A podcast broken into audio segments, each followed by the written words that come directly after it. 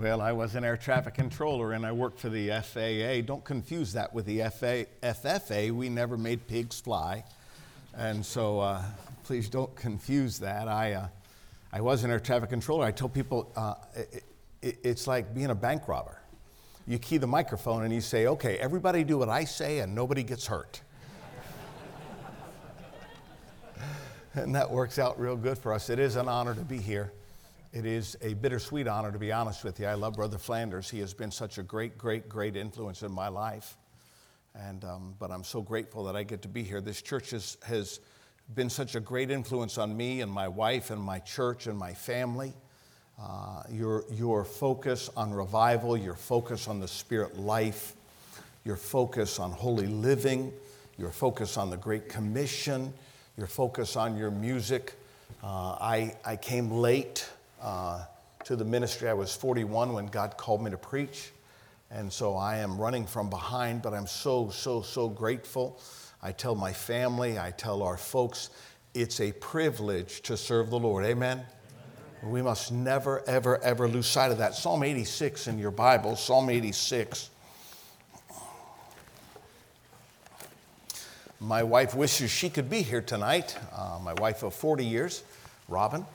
And uh, I met her on a blind date. I think I've told you that already. Uh, she was going to Bible college. I had just graduated from flight school. I flew helicopters in the Army for 14 years. the Lord used that. I was able to speak at your Veterans Day uh, dinner, and I enjoyed that so much talking to the veterans. How many of you heard me speak that night? Where you heard me? I'm so sorry. but we had a good time, and, and we sure, certainly continue to pray that the Lord will continue to use that I'm so excited for you about your Christmas program that you had here. But my wife is in um, French Lick, Indiana, outside of French Lick. I have four children. By God's grace, they all serve the God of their father. And I have uh, uh, two daughters. Both of them are married to pastors. One is pastoring in Port Huron, Michigan. Uh, I'm so sorry about that because I'm from Ohio. And we don't call uh, men in the ministry in Michigan pastors, we call them missionaries.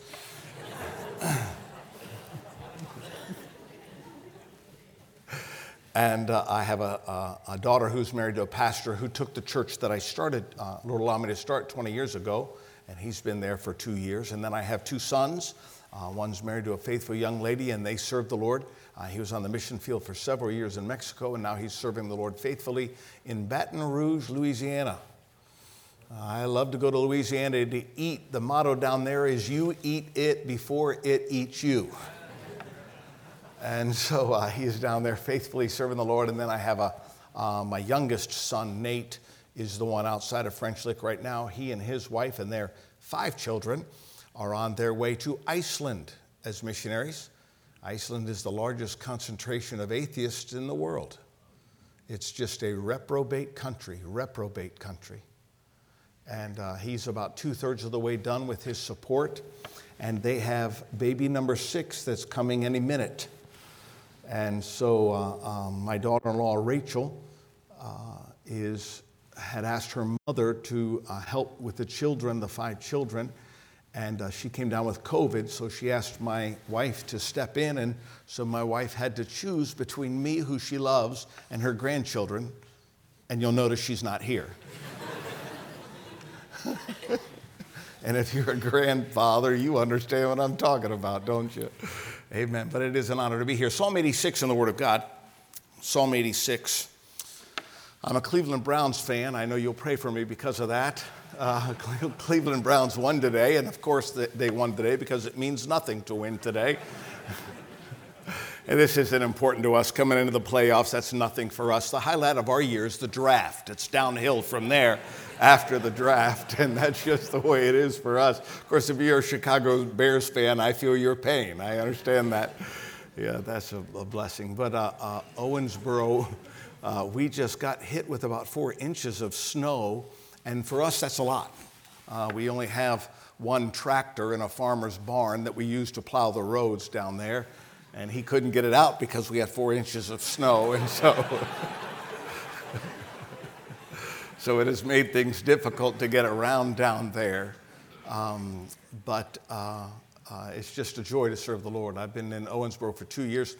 It's been a transition. I think I told you before when I was in Hopkinsville, it was a military church.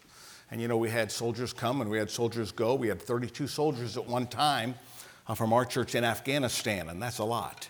Uh, they all, by God's grace, came home in one piece, but they all struggled. Uh, so many of them struggled and still do. And uh, if you're a veteran tonight, I love you. And I say that from my heart. And I appreciate your sacrifice. Uh, uh, somebody once said, People sleep in peace tonight because rough med- men stand ready to do violence on our behalf. And I appreciate you. But uh, so then, uh, two years ago, the Lord moved us, two and a half years ago, the Lord moved us up to Owensboro. And it's really been a different world. I, I had told my wife before we went there that maybe the Lord would take all the mistakes I'd made for the first 18 years in my ministry and, and, and uh, we would use all the things that we've learned and apply them to this new church. But the interesting thing was when we got to our new church, somebody changed all the questions on the test. And so we got a whole different environment of people there in Owensboro, but it's been a wonderful thing. We've seen so many people saved and baptized, and, and there's a spirit, there's a work that needs to be done there, but we're trusting the Lord for that, and we're excited about what He's going to do. Psalm 86, look at verse number 6 with me. Give ear, O Lord, unto my prayer, and attend to the voice of my supplications. In the day of my trouble I will call upon thee, for thou wilt answer me. Among the gods there is none like unto thee, O Lord, neither are there any works like unto thy works. All nations whom thou hast made shall come and worship before thee, O Lord, and shall glorify thy name, for thou art great, and doest wondrous things. Thou art God alone. Teach me thy way, O Lord. I will walk in thy truth. Unite my heart to fear thy name. I want to talk to you tonight about having a heart that's divided. Having a heart that's divided. Pray with me, would you please? Father, we come to you tonight and we humble ourselves before you. And Lord, I am so grateful for your Holy Spirit. And Lord, I am so dependent upon you to do a work, uh, a task for which I am insufficient. And so I pray, Father, you would work in my heart and in my life and in the hearts and in the lives of the dear people who are here tonight. Father, help us to be more like Christ as a result of this time. Help us to decide. Help us to be convinced. Help us to be determined that we are going to have a united heart and not a divided heart. Lord, bless your word as it's proclaimed. I ask this in Jesus' name. Amen. So I told you we had a snowstorm. It was pretty, pretty intense for us. Four inches of snow is a big deal. I, will be honest with you. They start talking about snow and school's canceled before the first snowflake hits the ground uh, down there. That's just the way it is. But we also last month had a tornado. And I'm sure you heard about that on the news. It caused a lot of damage. It destroyed four towns. Destroyed. Mayfield, Kentucky, Princeton, Kentucky, Dawson Springs, Kentucky, which interestingly, Dawson Springs is a major hub for the Ku Klux Klan. I reject that wholeheartedly. I made a big statement in our church the other day. There's no place in our church for cluckers. Uh, how can you love your neighbor as yourself and be a part of an organization like that? That just doesn't uh, reconcile itself to the Word of God. But there's a camp there. The former Grand Dragon was from uh, um, Dawson Springs, and that city was destroyed. And then there was another one, uh, Bremerton, Bremen, Bremen, Kentucky. Uh, it's a burg uh, right down the road from uh, our house. And uh, uh, just south of us, just a couple miles south of us, it just utter devastation. We found debris. They had a, a, a debris cloud, 30,000 feet in the air, just caught up from all the debris from people's places. We had a man in our church, got a picture land in his yard came from 115 miles away, landed in his yard. We had uh, somebody's hospital bill that came from uh, about 70 miles, or 85 miles away, actually.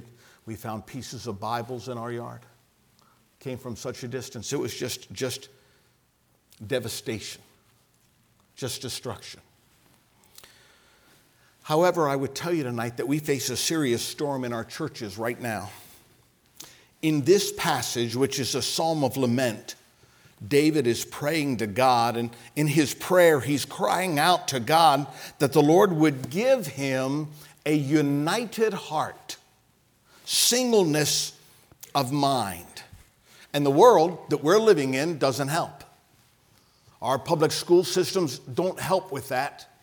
I just read a story about a, a, young child that was going to a school out west, and without talking to mom or dad, the, the teachers, two teachers of that child, convinced that child that the sex they were born with was not their true sex and that they needed to start identifying as the opposite sex and dressing as the opposite sex. And they went so far without consulting mom and dad to change the name of that child in school, and they presented it as a, an accomplished feat after the fact uh, to mom and dad. And that's our society. And we cannot expect our society, we cannot expect our community to help us love the Lord more. The world is not going to help you love God more. So, the question I want to try to answer tonight is this. The challenge I want to give us is this challenge What are the marks of a divided heart? What are the marks of a divided heart? Go with me, first of all, to First Chronicles chapter number 12. First and Second Samuel, First and Second Kings, First Chronicles, chapter number 12. I would tell you one of the identifying, identifiable characteristics of a, a divided heart is a heart that's plagued with constant indecision. A heart that's plagued, plagued with constant indecision. Look at chapter 12, look at verse number 32. First Chronicles 12, 32, and of the children of Issachar, which were men that had understanding of the times to know what Israel ought to do. The heads of them were 200, and all their brethren were at their commandment. Of Zebulun, such as went forth to battle, expert in war, with all instruments of war, 50,000. Watch this now, which could keep rank. Here we go. They were not of a double heart. You know, you know the way that's written, and I, I, I, I told you I didn't go to, um, uh, uh, I didn't go into the ministry until I was 41 years old, hadn't been to Bible college, and, and I, I was able to get my bachelor's degree through a, an historically black Baptist college uh, in Hopkinsville, where I was. And so I wasn't able to take biblical language, languages, but I looked this up, and the way this is described is heart and heart. So these men were not heart and heart. In other words, they didn't have a heart for Saul and a heart for David. They were all in. They followed David, they made their choice. One heart, all the time, nothing held back. Where you lead us, we will follow. We will follow you into battle as a former military man. I appreciate people who are willing to follow leadership. People with a divided heart are in and out at the same time. Our college students have just come back from going home. Sometimes that's a good thing, sometimes that's a challenge we are faced with a lot of temptations back home we may, may not be faced with while we're at Bible college. We're faced with a lot of challenges when we leave this place. That's one reason why I love church so much. Church is such a haven, it's such a place of protection, it's such an area of encouragement. It's a source of strength. The Holy Spirit works in my heart when I'm at church and when I'm around God's people. But when that's not the case, maybe we go back home and we see some of our old friends, the friends where when we weren't really living for the Lord, those were the people that we hanged around, hung around with. And we find ourselves now being heart and heart. We had, um, I was the International Air Traffic Training Manager for the FAA in my last few years with the FAA. It was a very exciting job. I traveled all over the world. I helped foreign countries establish aviation programs. I, I spent four months in Morocco pre 9 11, and they treated me very, very well. And um, I would go over there, I would bring them over here. And it was very interesting. I may have told you this, but it just bears repeating that one of the things I would do when the Moroccans came to Oklahoma, I was in Oklahoma City, which is the home of the FAA. Uh, one of the things we would do is I would try to introduce them to cultural things in the community. And one of the cultural things in the community I made sure I introduced them to was my church. And so on, we had an appointment on Sunday night at six o'clock where we would meet at this one place, my church. And uh, we would have a meeting there, and they would sit and be introduced to our culture. And so I, I led the singing at this church. So I, am up on the platform, and, and they're sitting back there. And one of the dear men is back there, loves the Lord. And he's back there, and, and um, uh, I'm talking to uh, uh the, the pastor. And then uh, we're having the service. The invitation starts, and I see this young man take 32 Moroccans and head back to the back. And I'm thinking, I'm pretty slow on the uptake here. And I'm thinking, what's going on? And my pastor said, Brother Shaver, you better get back there before something happens. So I go back there, and just as I come in the room and open the door, that dear young man says, Brother Shaver, all 32 of these men just trusted Christ as their Savior. And I appreciate what he was trying to do, and I hope I don't sound anti evangelistic, and I hope I don't sound negative here. But I said, fellas, now in the Moroccan culture and a lot of Muslim cultures, they want you to be happy. And they are willing to lie for you to be happy. And so I said, fellas, how many of you said yes to Jesus? And they all raised their hand and, and they started chanting, Yes to Jesus, yes to Jesus, yes to Jesus. And I said, Okay, fellas, you are saying yes to Jesus and no to Allah. And that's what they did. Oh.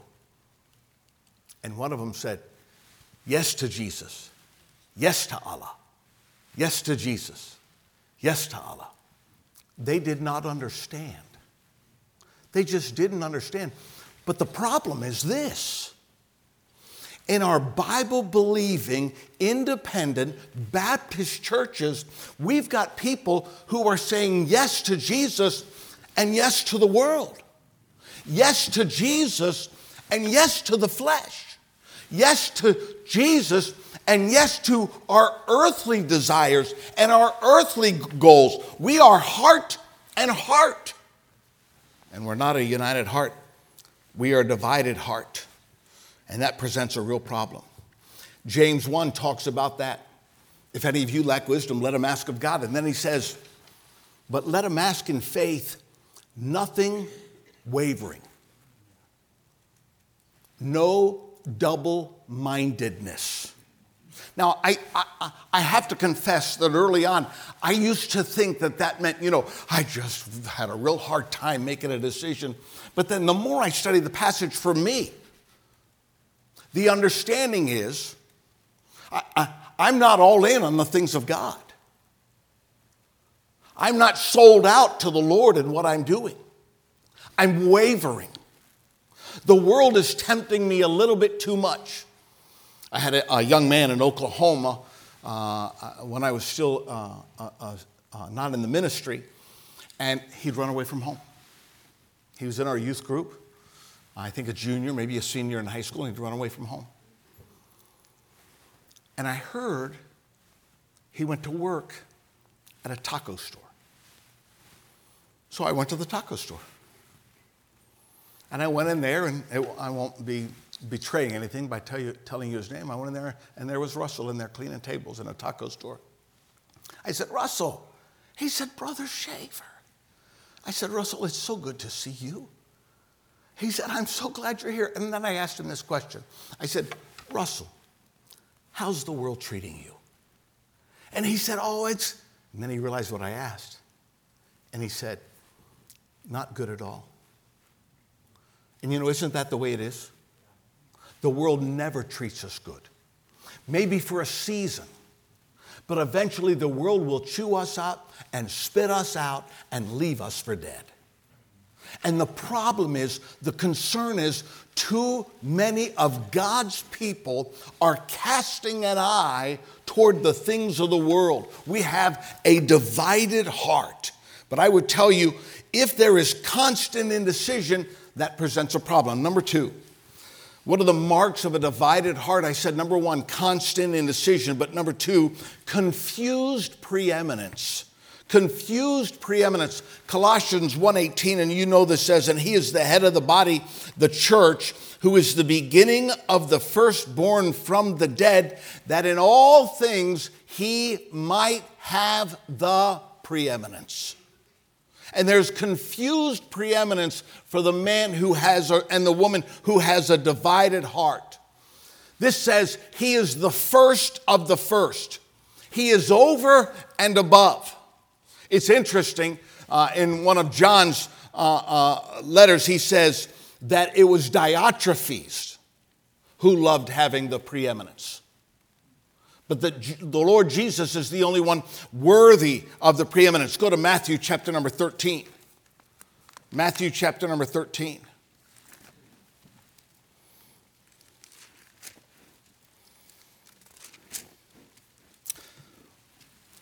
You know this chapter, it's the parable of the sower and the seed. And look at verse number seven. Matthew chapter 13, verse number seven, the word of God says, And some fell among thorns, and the thorns sprung up and choked them. Can I tell you, no matter how good the soil may appear from above, the weeds lurk just below the surface. I, I like gardening. Uh, I've lived some places that had some really rich soil. I like doing organic gardening. I like doing raised beds. I like doing vertical uh, growing. Uh, I like growing strawberries. And when I was an air traffic controller in Ohio, I had raised beds with really, really rich soil. And the strawberries just exploded. They were monsters. And I go out one day and I'm checking the strawberries and I use a lot of mulch and a lot of compost and I'm checking those strawberries and adding some mulch and I'm adding some compost. My next door neighbor is getting his basement waterproofed. And the guys are out there working, and one of them standing out back, and he's watching me. And I had some monster strawberries on those plants. And he stops and he looks at me and he said, those big, big, big, big strawberries you have there? I said, he goes, those are really sweet.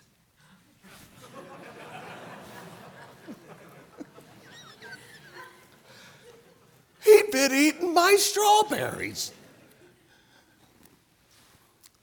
But you can put compost down and you can put mulch down, but the weeds are still there. And no matter how hard you try, the weeds, if you're not careful, will lurk just below the surface. Skip down to verse number 22.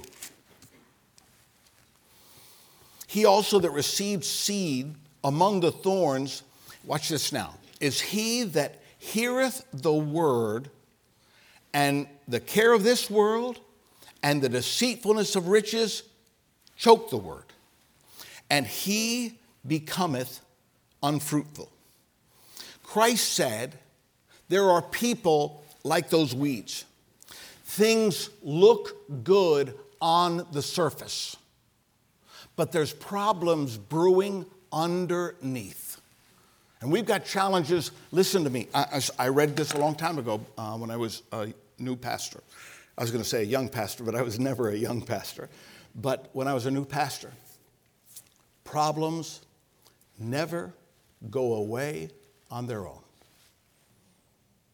A pastor solves problems because those problems never go away. But can I say for the child of God, the same thing's also true? There's something you're dealing with in your life, maybe even tonight. And I don't know what that thing is, but whatever that thing is, it's not going to go away on its own if you don't deal with that, there will come a day. It may not be today. It may, if you're a college student, it may not be while you're at Bible college. It may not be in the first few years of your ministry, but those weeds are there. And if you and I are not dealing with those problems in our life, there will come a day when it will rear its ugly head. We've got to deal with those problems, and the Lord Jesus knew that. It's interesting the two phrases that he used. He talks about the care of this world, the care of this world. You know, we have different concerns that catch our attention. I, have talked about uh, this is going to be grandchild number 21 for us. Isn't that exciting? I, I told people grandchildren are God's reward for not killing your children. my children and I uh, and my wife, we're very close. And they find the humor in that statement too because now they're a parent and they understand a little bit more. So, um, but we love spending time with our children. And sometimes, you know, there's concerns. My daughter, uh, Kendra, had COVID in October of, tw- of 20. October of 20, she had COVID. She still doesn't have her sense of taste and sense of smell back. A year and a half later. Matter of fact, there's, a, there's an affliction that she has been touched with. And it's a very uncommon affliction and it's directly associated with COVID. And even though you have no sense of taste and no sense of smell, it makes things taste and smell like death. Isn't that weird? She's expecting now. And so now, here she is, this young lady who, for the most part, can't smell or taste anything, and some things when she does, it smells like death or it tastes like death. And she's expecting, and anything just sends her over the edge. And so for a dad, that's a great burden for me. Now, that's not a bad thing for me to be burdened for my child. You know, I've got uh, uh, our closest children when I was in Hopkins with the other church, all our kids were there. But now we moved an hour and a half north. I've got a son who's uh, headed to Iceland. You know, I'm trying to convince him, he and his wife going to Iceland's okay, just leave the grandchildren here. You know, and I've got a, a, a daughter and son in law in Michigan. I've got a son and daughter in law in, in uh, uh, Baton Rouge. And then I've got a, son and, and uh, son in law and daughter who are an hour and a half south of us, and they're the closest ones to us now. And so we are burdened for our children. Sometimes the burden is for your job. You know, we, we are, are uh, living in messed up times. Good companies paying good wage. I've got a, a man in my church who's the vice president of, of human relations for, or human resources for um, Century Aluminum, one of the largest aluminum countries in the, companies in the world. And he's the VP for human resources. And he and I had lunch on Friday, and he was telling me he can't hire new people. He's starting out at $26 an hour. And he can't find anybody who wants to show up to work. He said for every three people he hires, two of them quit within the first week. And it's a real problem. But some of us aren't there. We're on the other side of that spectrum. There are people who say, I'm willing to work, and I don't know what happened. Sometimes it's our health. Sometimes it's our finances. Sometimes it's relationships or it's family. And so when we talk about the cares of this world, we're not necessarily saying they are bad things. Same thing with the deceitfulness of riches. Money's not the problem, it's the love of money that's the root of all evil. Money is addictive, though. The more you have, the more you want. I read a book I like to read. Um, I just uh, finished a book on James Garfield, which is a good book, very good book, inspired by brother we, we, we uh, share book lists, and I'm reading a book, another book I'll, I'll tell you about later that I think you would appreciate. But um, uh, I read a book called The Millionaire Next Door. And one of the interesting things that I read that just made me laugh is they would bring in all of these millionaires. They had to pay them money to come in for the interview. It wasn't much, like, you know, 20 bucks and lunch or something, but just there had to be some, some type of transaction. And they gave them a questionnaire that they filled out and they asked them questions. And one of the questions was, What's your favorite charity? And they said, overwhelmingly, the response was, I am my favorite charity. That's what they said. I, I, I, made good money with the FAA. It was a long time ago. You know, I started out, uh, I was civil service, and then they changed it from civil service to what they call pay bands, which was nice. It was like a 50% raise. And so, uh, you know, I started out making 30 grand a year, and then uh, within a year, 40 grand, and then within about six months, 50 grand, and then another six months, I was making 70 grand, and then another year after that, I was making 85 grand, and then a couple years after that, I was making 125 grand a year. But you know, always, you're making 40 grand a year, you say, you know what, if I just made 50 grand a year, I'd be okay. And then once you're making 50 grand a year, you're thinking, you know what, if I could just get that next bump and get up to 70 grand a year, I'll, I'll be okay. And then it's 70 is not enough. You, you, you want to see 80. And then you want to see that 125. And once, once you're getting ready to knock on the door of 125 grand a year, you're thinking, you know what, I'm going to be okay now. But once the 125 grand hits, then you're thinking, you know what, I wonder what I. See how it is? It's never enough. We're never content. We're never satisfied. So he talks about the cares of this world, which aren't necessarily bad in themselves. And then he talks about the riches, the deceitfulness of riches. We think that's what we need, and we find out riches aren't the issue. It's my spirit of discontent that's the issue. And it changes everything. It doesn't just happen to the rich man, it doesn't just happen to the millionaire next door. The issue is these temptations aren't unusual and they're not strange, but how easily these temptations cause us to have weeds and thorns grow up and cause us to have a divided heart. What are the marks of a divided heart? I think there's one more we could very easily identify. And I'm talking to some wonderful people tonight. We've already talked about some things that, in some cases, have hit you right where you live. But I think there's another one, and that other one is not just a confused preeminence and not just constant indecision, but a cloudy personality.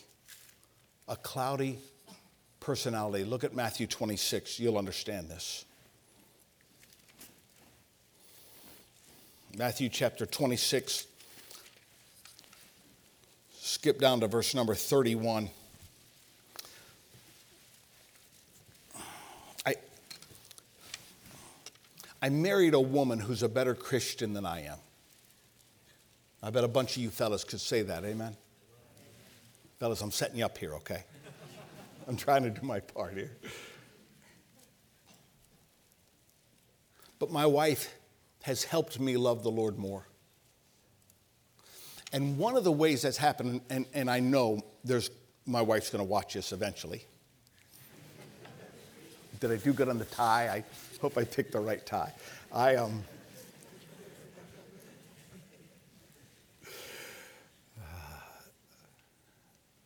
I, I, I didn't really start falling in love with God's Word until later. And I'm very grateful for that. And now I'm just grateful for God's Word, how much it means to me, and, and I, I want to love it more. I just love it so much. But just recently, just recently, I, I was reading this passage and something jumped out to me. Look at it with me. Look at verse number 31 of, of uh, chapter 26 in Matthew. Then saith Jesus unto them, All ye shall be offended because of me this night, for it is written, I will smite the shepherd, and the sheep of the flock shall be scattered abroad. But after I am risen again, I will go before you into Galilee. Let me, let me stop and ask you a question before we go further. How many of you love the Lord tonight? Raise your hand. You love the Lord. I believe that. You put your hand down. And I believe you're very sincere in that love. I believe that. Now, watch this. Verse 32 But after I am risen again, I will go before you into Galilee. Peter answered and said unto him, Though all men shall be offended because of thee, yet will I never be offended. Jesus said unto him, Verily I say unto thee, that this night, before the cock crow, thou shalt deny me thrice. Peter said unto him, Though I should die with thee, yet will I not deny thee. Likewise also said all the disciples. So here's my question. I asked you if you love the Lord, sincere in that love. So can I ask you another question? Do you think Peter was sincere in that statement that he made to the Lord Jesus? I think he was. I don't think I'm taking liberties with the Word of God by saying, I believe Peter believed what he was saying. And yet, we know what happened. And some of us are sitting here tonight in our sincerity. And we're saying, Oh, I love the Lord. Have you, you ever noticed? It's, it's, it seems like it would be easier to die for the Lord than it would be to live for Him. Because tomorrow I got to get up. And I have to love the Lord in my heart. And I have to demonstrate on the outside what's going on on the inside. But there are challenges and there are struggles and there are burdens and there are conflicts. And all of a sudden, this decision that I made for the Lord and this sincerity that I demonstrated just a few minutes ago now is as far away from me as the east is from the west. And that's where Peter was. And that's where some of us are. I think Peter struggled. He didn't understand who he was. Joseph, he knew who he was. Daniel, Daniel knew who he was, and that was the key to his greatness. And I say that knowing it comes from God. Did you know the name Daniel means God is my judge? Did you know that Belteshazzar means something like Bel, protect my life? Go to Daniel chapter number one, and this will be our last place we turn tonight. In Daniel chapter number one, and in verse number eight, we know this passage. And you know, the question when we talk about when we talk about levels of sincerity, you know, I, I can't judge. I can't judge. But it wouldn't surprise me if Peter's sincerity when he made that statement was on the same level as Daniel's sincerity in Daniel chapter 1 and verse number 8 when he says, it says, But Daniel purposed in his heart that he would not defile himself with the portion of the king's meat, nor with the wine which he drank. Therefore, he requested of the prince of the eunuchs that he might not defile himself. You know, it's interesting. We don't read, we don't know what went on behind the scenes, but we don't read where Daniel fought his uh, deportation. We don't read where he fought his Babylonian training. We don't read where he fought his name change. But the Bible says in Daniel 1 8, Daniel purposed in his heart that he would not eat of the king's meat. You can only purpose in your heart if you have an undivided heart. I have a, uh, talked to Christians, people who say they love the Lord, who are unwilling to make a commitment. Uh, we're coming, you're coming into stewardship month here. and you're coming up to your stewardship banquet. But you and I both have run across people who are unwilling to make a commitment regarding the things of God. They'll make a commitment on a marriage license, they'll make a commitment on a car loan, they'll make a commitment on a house loan, but they will not make a commitment when it comes to the things of God. But Daniel, who was of an undivided heart, was able to purpose in his heart that he would not eat of the king's meat. I believe Daniel never forgot who he was or where he came from. Let me say, I don't believe you can co- corrupt a man from the outside. And I think Daniel and Shadrach, Meshach, and Abednego are testimony of that statement. They had nothing but bad influence going on around them, nothing but wickedness. My, I thank God for a godly mother. My mom's 85. She is the definition of meekness and grace. Don't ask me how. I've got four brothers, and we five boys. It's a miracle my mom's alive.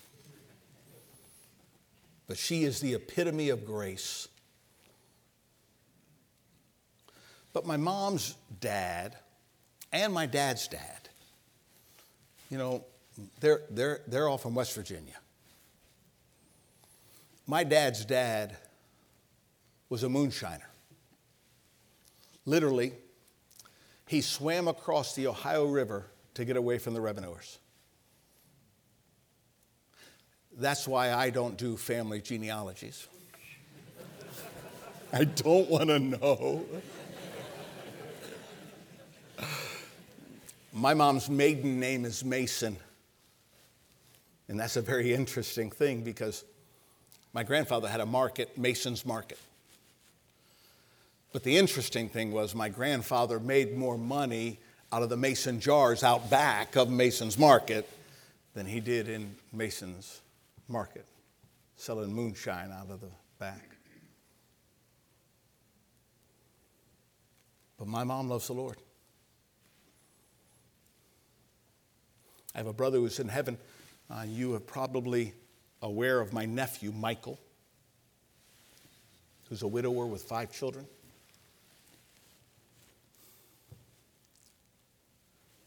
His dad, Mike, so many good things in my life are because of my brother Mike. He introduced me to my wife. He introduced me to the issue about uh, the infallibility of the Word of God in the Scriptures. He introduced me to the local church and the understanding of the principle behind that. He introduced me to the independent Baptist. I, I say unashamedly, I, I grew up GARB.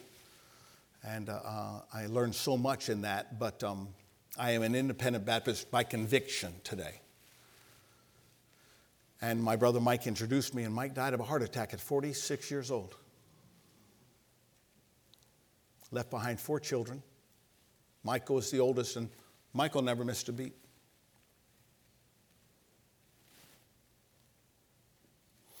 Michael graduated from Bible college. He had offers all over the country, but he wanted to come work with his uncle Kenny.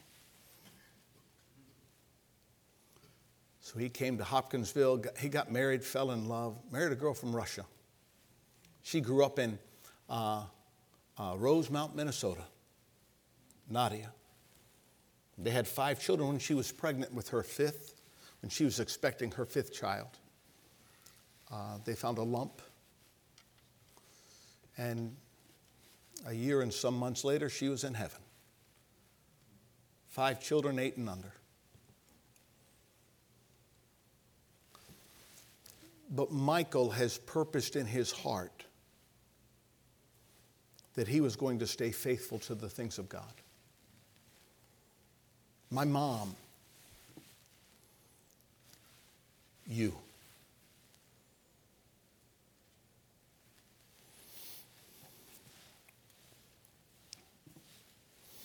I'm a playing offense kind of a guy. I played basketball in high school. I remember one game I had I had gone in and I had a good break to the lane and I came up and I had just slammed it home. And I was coming down and I got my foot caught in the net and I broke my ankle. No, no, that's not what happened.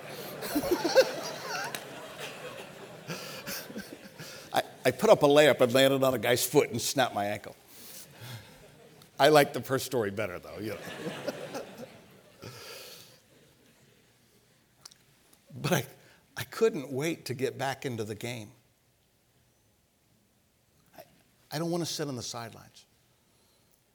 I remember what Brother Flanders said. I don't want to finish my life in a nursing home wearing a diaper and eating jello. I appreciate that.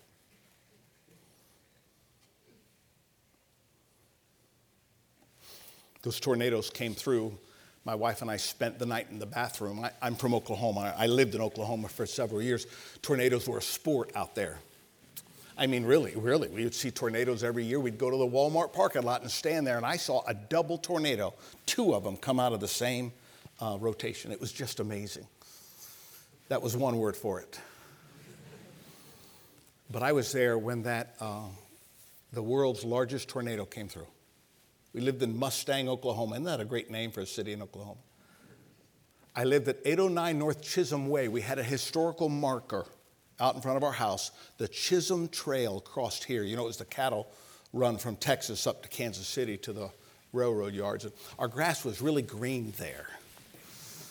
But um,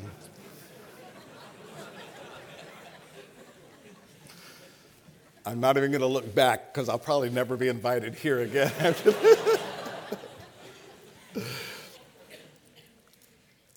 we had a, a, tornado come through that was one mile at its base and 322 miles an hour. Biggest tornado in history. Gary England was the weatherman, and Gary England, every time a tornado would come through, it was amazing. He'd call it by street. If you're at Northwest 23rd and MacArthur, it's going to be there at 623. If you're at Northwest 29th and Rockwell, it's going to be here. And so he'd call it out by street. It was amazing. And then he'd say, go into an interior closet, go into your bathroom, cover up with a mattress. If you have football helmets for the kids, put football helmets on. But on this one, he said, if you are inside, you will not survive. That's what he said. That was sobering. So last month, we had those tornadoes come through Kentucky. One of them came through Bremen, Kentucky. And it hit the house, uh, a family in our church, his nephew, who was a judge. It hit their house. And he's only 33 years old, a judge at 33 and he's laying on top of his family, protecting his family, and the tornado sucked him off of his family. Threw him 150, I want to say yards. It may be feet, but I think it was yards. And he died. But it also threw the rest of the family. But none of them died. 17 year old boy was sucked out. Broke his ribs, broke his back, punctured his lung. Ended up in the front yard of the house. And he could hear his younger sister just screaming. And he said, God, I need a flashlight. I can't see. And right there was a flashlight. And so he got the flashlight, and this young man with a broken back, with broken ribs, and a punctured lung picked up his sister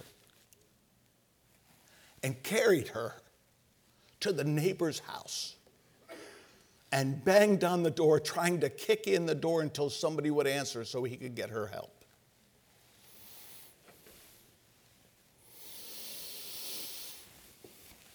That boy had singleness of mind. That boy understood his purpose. That boy was not going to be swayed through adversity, through pain. He knew what he had to do, and nothing was going to stop him. We're going to honor him at our church. If I had a football team, he'd be the first one that I'd draft. He probably only weighs 130 pounds, but he has the heart of a lion. And there are people in this room. We love the Lord in our sincerity. We say we love the Lord. But we have allowed the weeds, or even now, we're allowing the weeds to come up and, and, and they're, they're blocking our view. And we're losing, our priorities are just going out of whack. And what you need tonight is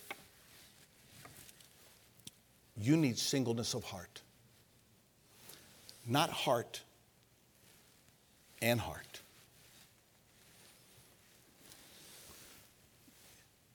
Unite my heart to fear thy name. May God help us tonight to have a heart that's united. Amen. Let's pray. Every head bowed and every eye closed.